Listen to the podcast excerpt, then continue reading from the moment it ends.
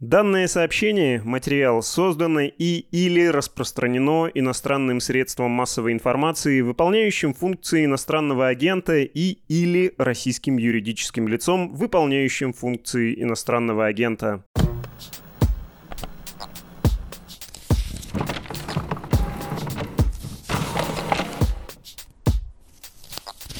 Здравствуйте, дорогие друзья! Это подкаст «Предисловие», в котором мы рассказываем и обсуждаем с нашими гостями, как трансформировалось, как изменилось их чтение, структура их чтения, их читательские предпочтения э, с момента начала войны. Я литературный критик Галина Юсифович, и сегодня у меня в гостях биолог, просветитель Илья Колмановский.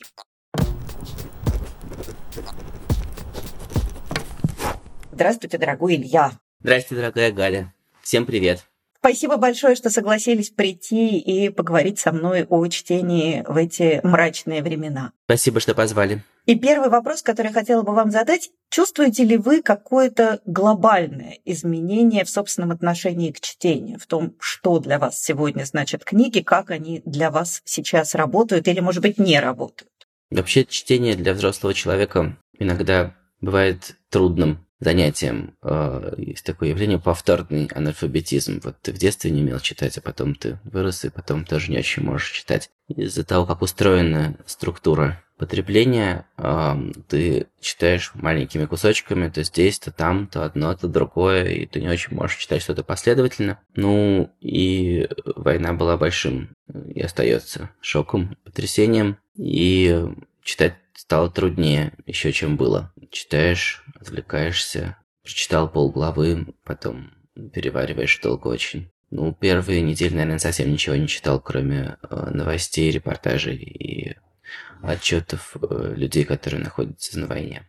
Да, мне кажется, это очень типовая ситуация. Даже я э, начала читать, вот так активно читать где-то через недели три после начала войны, и до сих пор я замечаю, что я читаю существенно меньше, чем раньше. Приятно знать, э, осознавать, что не я одна такая. И тем не менее, удается ли вам что-нибудь сейчас читать? И если да, то как вы это делаете? Что вы делаете для того, чтобы не перестать читать? Я ну, вообще как-то немножко по кускам себя собирал в первые, наверное, месяцы. И э, поскольку читать нужно, и для работы нужно, и для жизни нужно. Я себя заставлял, и, наверное, впервые за много лет, ну, сделал это с предметом сознательного усилия. Я знал, что я, ну, допустим, я прочитаю сегодня какой-то кусочек, завтра еще какой-то кусочек, послезавтра постараюсь сделать так, чтобы, может быть, немножко дольше и больше получилось бы читать. И, может быть, благодаря этому сознательному усилию, как раз за последние вот уже недели довольно много всего прочитал. Мне кажется, что я как-то сейчас себя дополнительно натренировал на то, чтобы последовательно и не отвлекаясь читать длинными кусками. Я прочитал несколько книг, и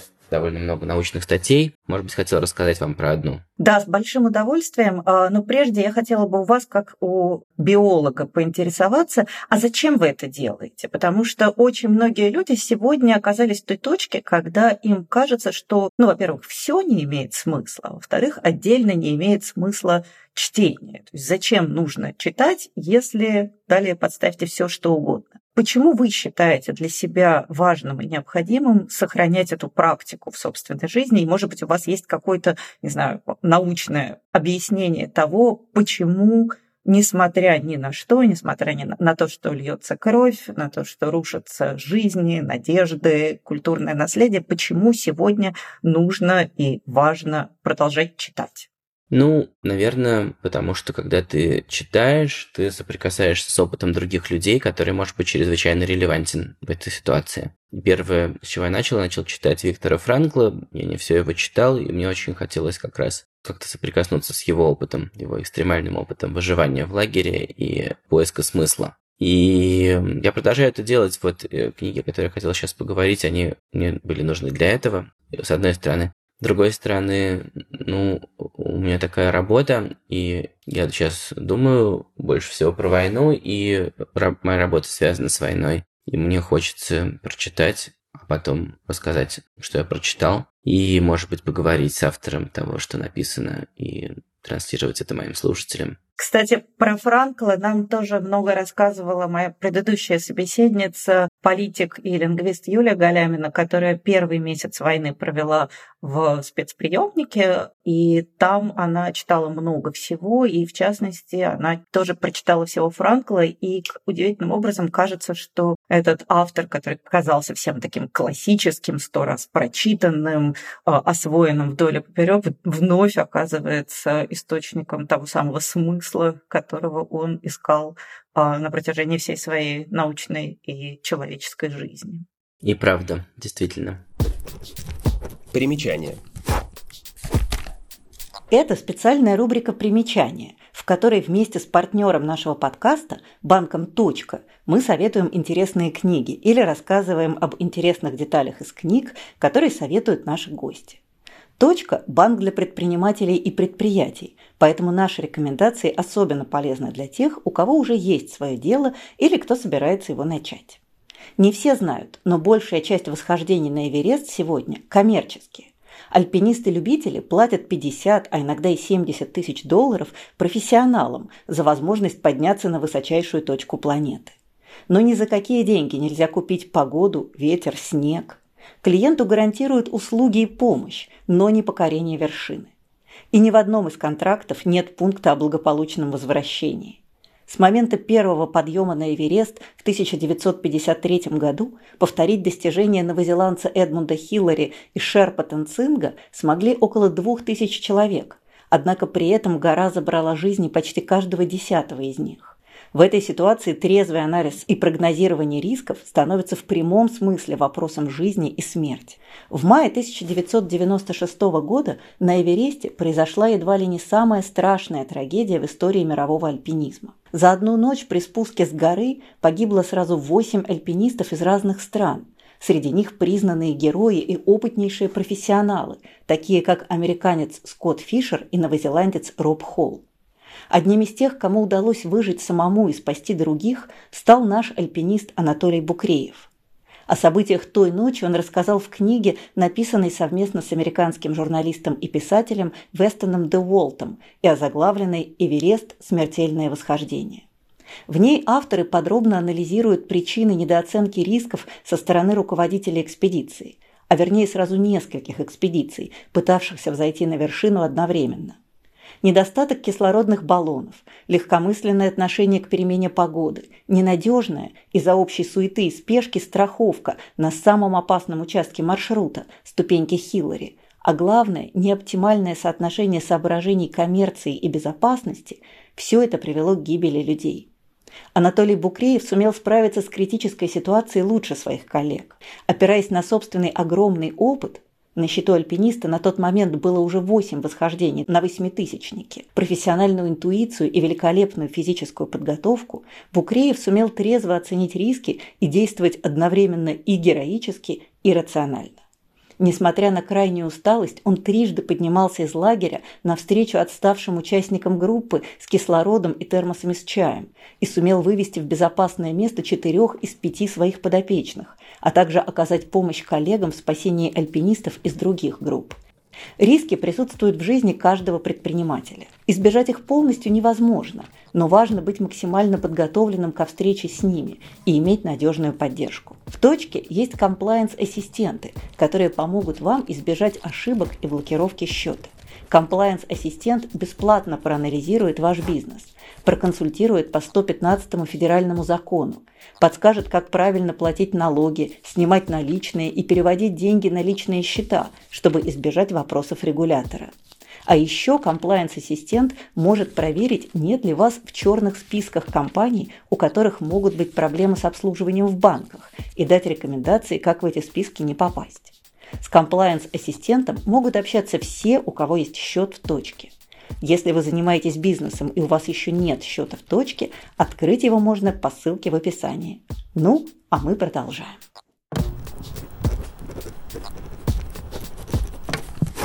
Но ну, давайте же поговорим о том, что вы прочли и как оно вам помогло или не помогло.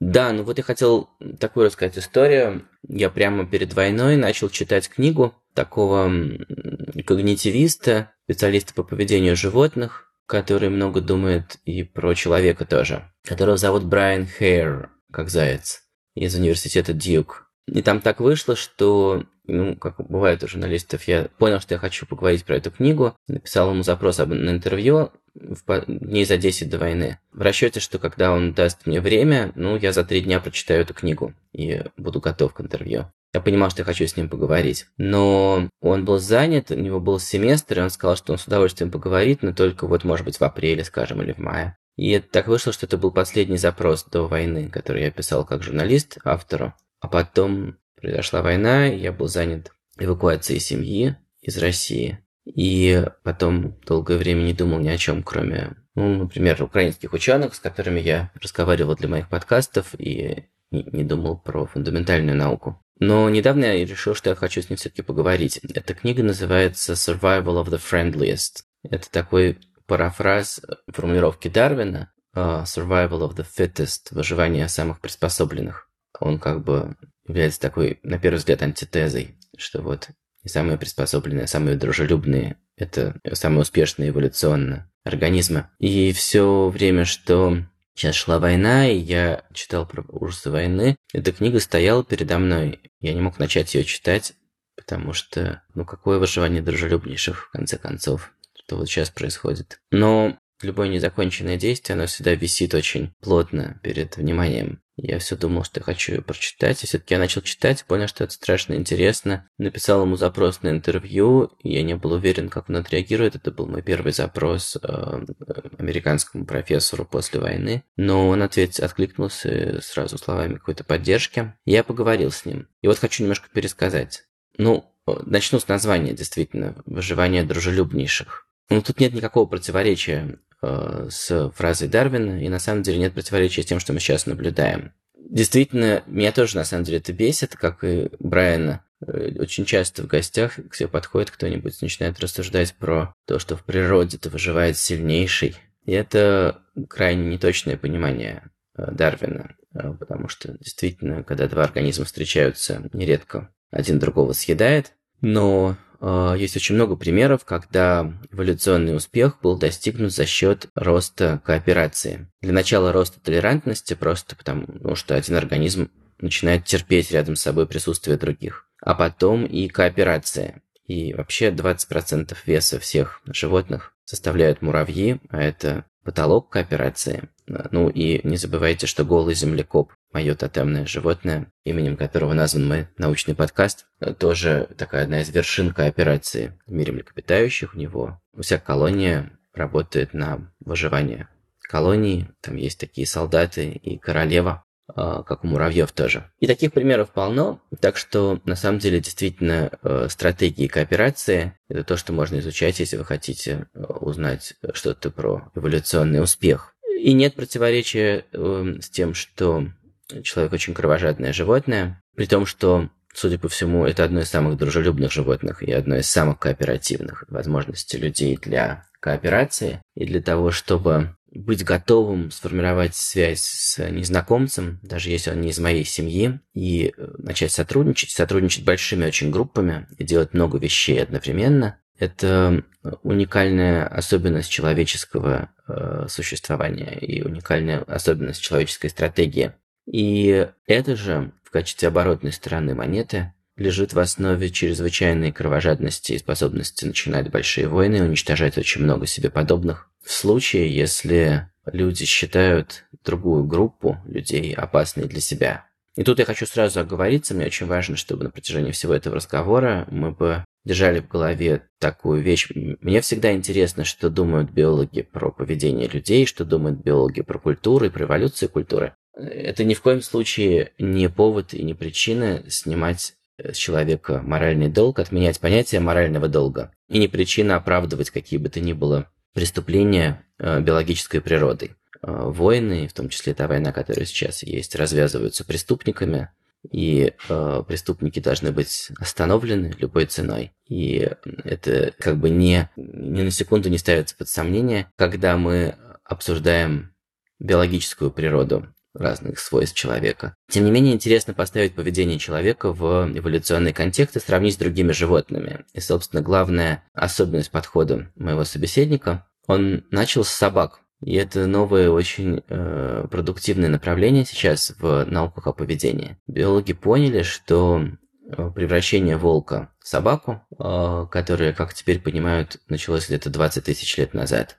это уникальный природный эксперимент, который позволяет нам что-то очень важное узнать о человеке. Я в шутку называю это собакогенезом, как модель антропогенеза, модель перехода от каких-то ранних хомо к, к нам или от австралопитеков к Homo.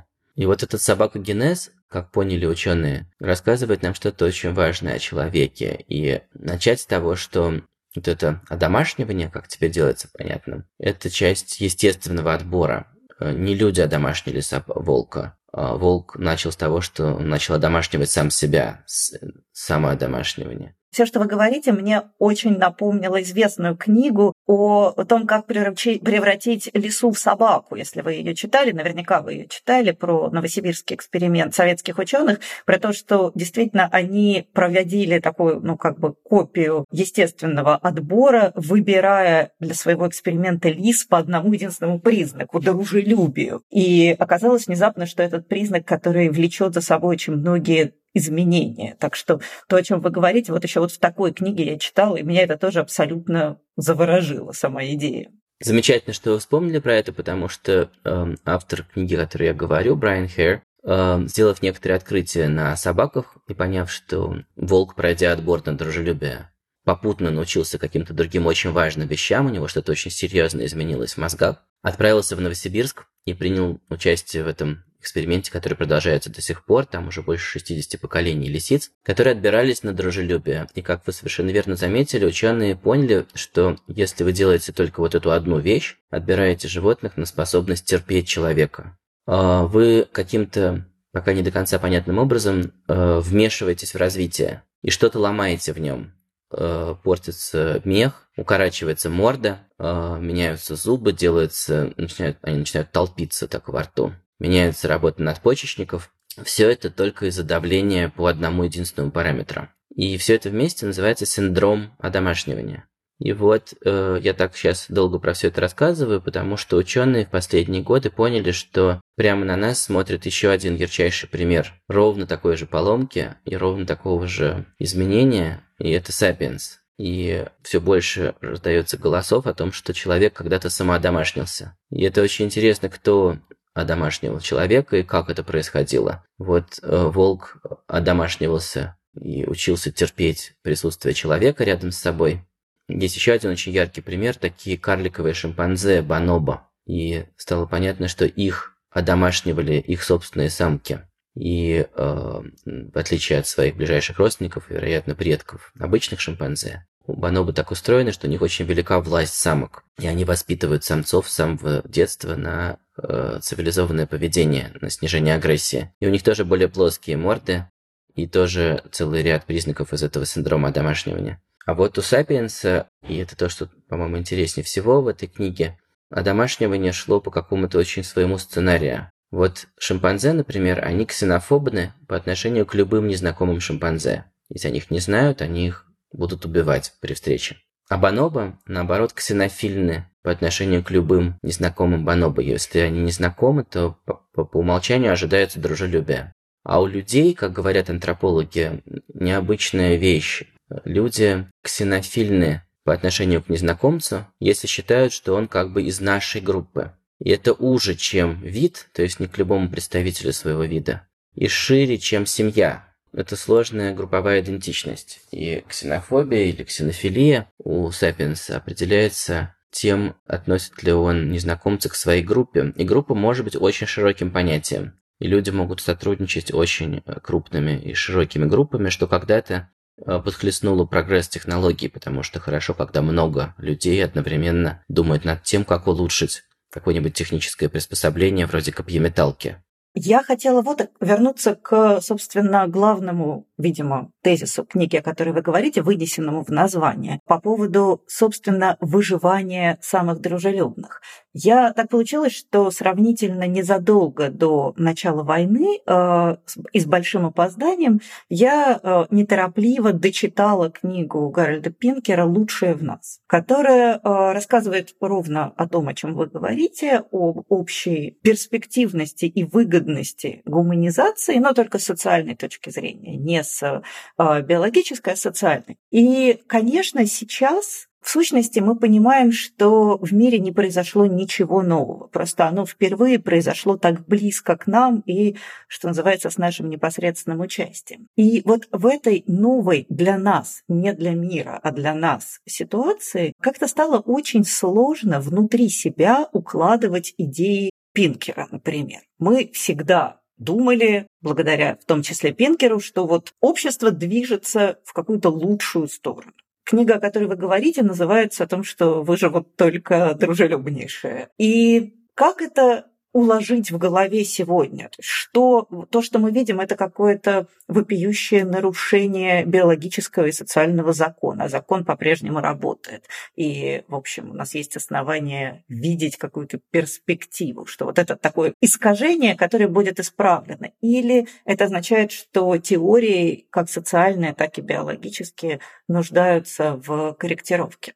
Ну, э, для себя я из этой книги вынес э, такую картину, такое видение. Сапиенсы исходно действительно были дружелюбнейшими, и, вероятно, за счет этого они выжили, когда все остальные хома вымерли. На Земле всегда жило несколько видов хома одновременно. Мы живем сейчас в необычное время, когда есть только один вид. Это связывают с тем, что сапиенсы могли объединяться в очень большие группы. А, ну и в частности, это позволяло сапиенсам вытеснять и, скорее всего, довольно кровожадно вытеснять других хомо. Но исходно для сапиенсов характерны группы, э, скажем, 150 особей, которые э, довольно демократичные и динамичные и в них легко происходит такая сменяемость власти, и в них э, не, не создается ситуация, когда очень надолго какие-то важные части группы э, перманентно ущемлены. Э, мой собеседник э, Брайан Хейр говорит, что последние несколько тысяч лет, а это вообще-то мгновение на фоне эволюционного времени, это очень короткий отрезок, нашей природе угрожает опасность в виде автократий. А, с момента, когда возникло земледелие, и вместо 200 видов животных и растений а, мы употребляем в пищу гораздо меньше, и многие общества так устроены были с наступлением а, аграрного способа использования ресурсов, что есть один монополизируемый ресурс, и для его производства нужно объединять очень большие группы людей, чтобы, скажем, заниматься ирригацией. С этого момента а, возникла очень серьезная угроза, потому что для принятия решений в таких ситуациях действительно нужна вертикальность и нужна консолидация власти, и нужно много людей для того, чтобы это все работало. Но это очень опасно, потому что в такой ситуации легко а, возникает напряжение, которое никуда не девается. Если есть постоянно ущемленные интересы, то а, дальше развивается такая спираль. Если противоречие никак не может быть снято, если нет возможности для форума, то одна группа расчеловечивает другую. И это главное, что нужно для того, чтобы сработала кровожадность, которая характерна для сапиенса. Одна группа должна расчеловечить другую, и дальше э, уже мы видим, как это выживание дружелюбных оборачивается э, геноцидом. И он видит большую угрозу в том, как это работает в разных обществах. Сначала ну, сильное разделение, потом э, утрата э, толерантности, потом утрата кооперации, и дальше, когда уже речь идет о выживании, либо уже кто кого, то в этой ситуации э, нет места для тех инструментов, которые у человека очень хорошо работают в нормальной ситуации. Инструмент установления консенсуса. Кстати, о чем-то похожем пишет в своей более чем спорной книжке «Сапиенс» Юваль Ной Харари, который тоже фактически отсылает к тому, что, как это сегодня не парадоксально звучит, э, это противоречит всем нашим представлениям о ходе человеческой истории самым каким-то здоровым и гармоничным временем в истории человечества была эпоха охотников-собирателей, когда натурально они жили сравнительно э, компактными группами, и э, в этих группах было налажено взаимодействие, было очень большое пищевое разнообразие и так далее. А, то есть ваше, то, о чем вы говорите, удивительным образом хорошо стыкуется с тем, что я а, с некоторой долей скепсиса вычита, вычитывала в книжке Харари. Да, я тоже про это слышу из разных источников. Э, действительно, это охота и собирательство, которое сегодня есть, скажем, у бушменов. Она представляется таким золотым веком для э, социальной организации, для флоры в кишечнике, для многих аспектов человеческой природы. Хорошо. А что-нибудь помимо, видимо, крайне увлекательной книги Брайана Хера, вы что-нибудь еще прочитали такого, чем бы вам хотелось поделиться с нашими слушателями?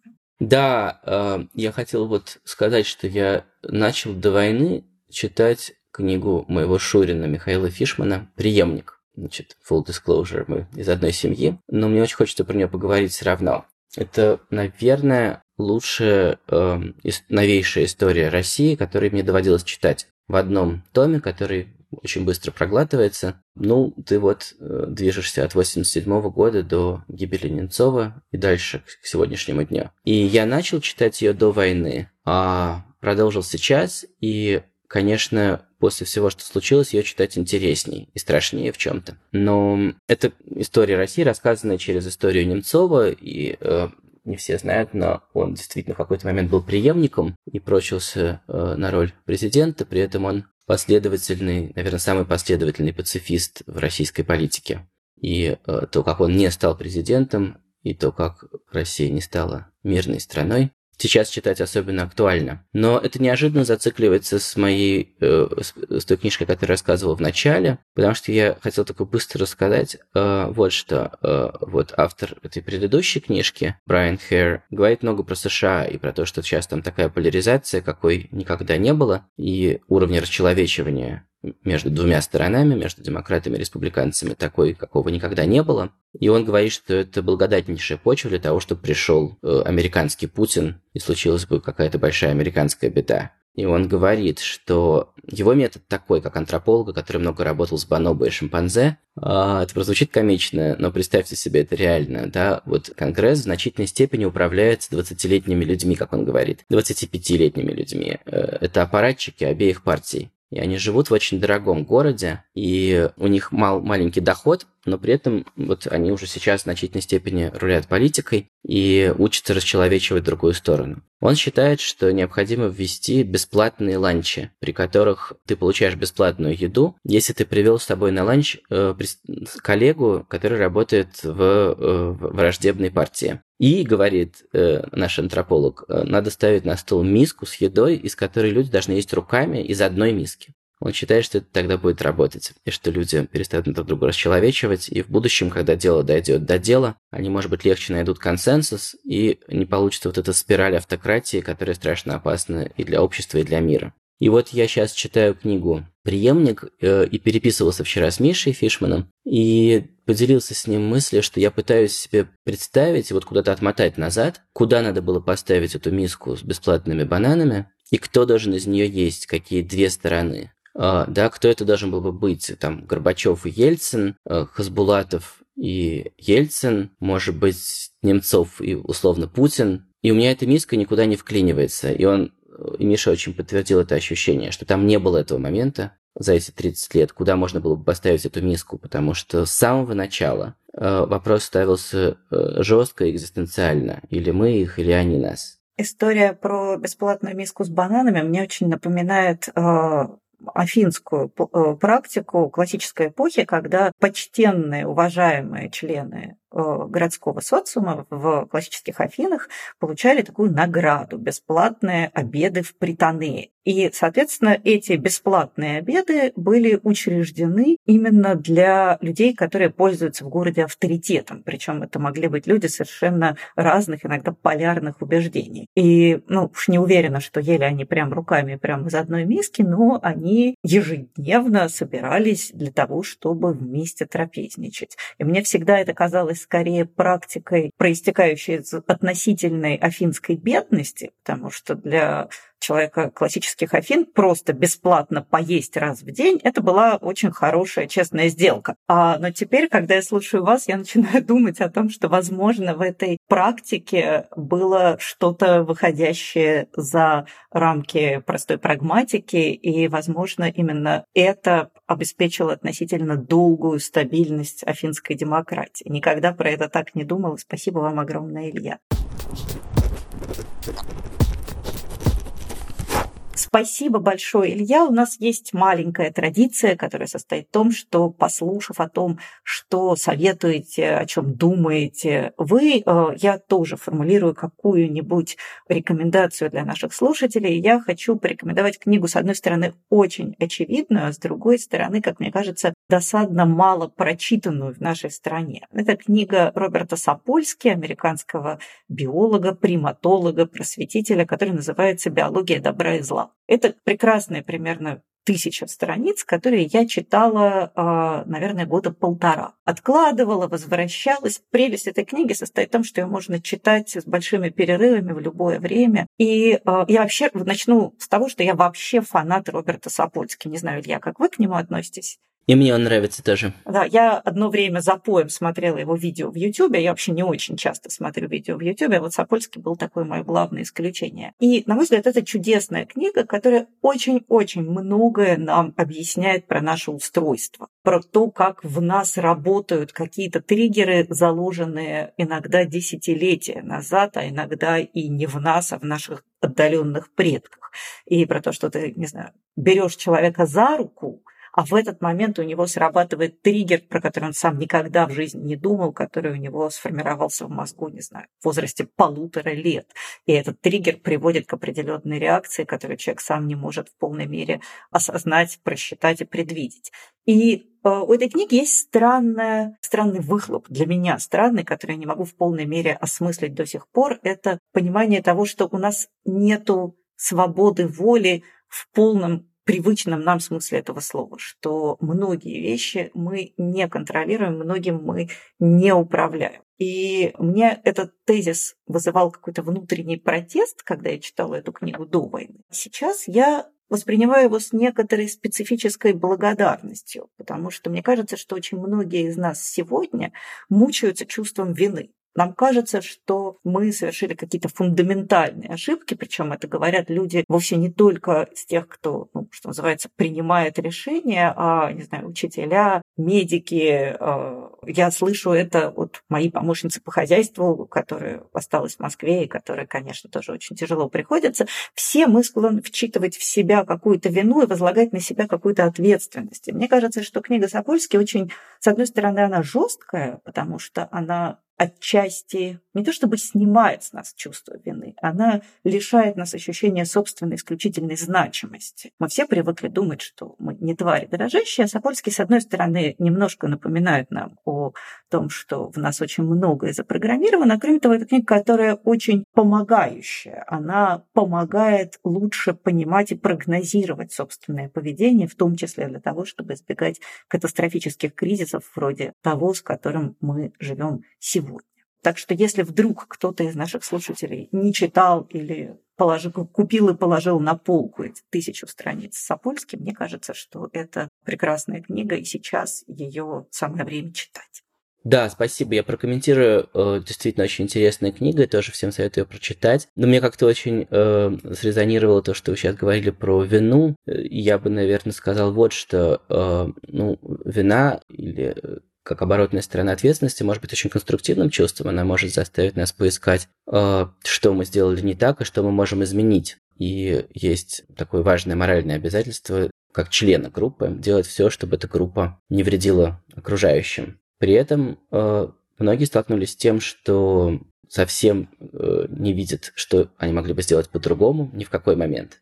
И все равно чувствуют вину и стыд за то, что они не совершали, к чему они не приложили руку. И это оборотная сторона э, вот э, того, о чем мы так долго сегодня говорили, принадлежности группе. Я виноват лишь постольку, поскольку я просто принадлежу к группе, которая что-то сделала, да, которая, например, развязала войну и уничтожает э, мирных людей. Вот это явление, которое еще называется испанский стыд, да, э, связанное с тем, что я могу испытывать стыд за какие-то преступления, которые совершают вроде бы люди, которые не имеют ко мне никакого отношения. Но если меня с ними объединяет чувство групповой идентичности, если я считаю, что я принадлежу к той же группе, что они, то этот механизм совершенно биологический, и он включается автоматически, он связан с этой моей групповой идентичностью. И он может быть действительно довольно разрушительным и, и, и мучительным. Ну, собственно, как и все остальное в этой жизни, он нуждается в рефлексии, осознании, и, как мне кажется, именно это и можно, в частности, вычитать из книги Сапольски, которую я по-прежнему очень рекомендую.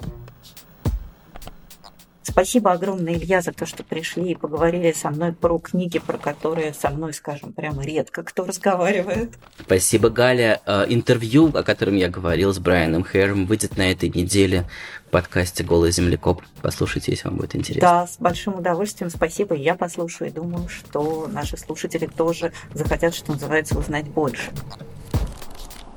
Благодарим за поддержку Банк. партнера подкаста «Предисловие».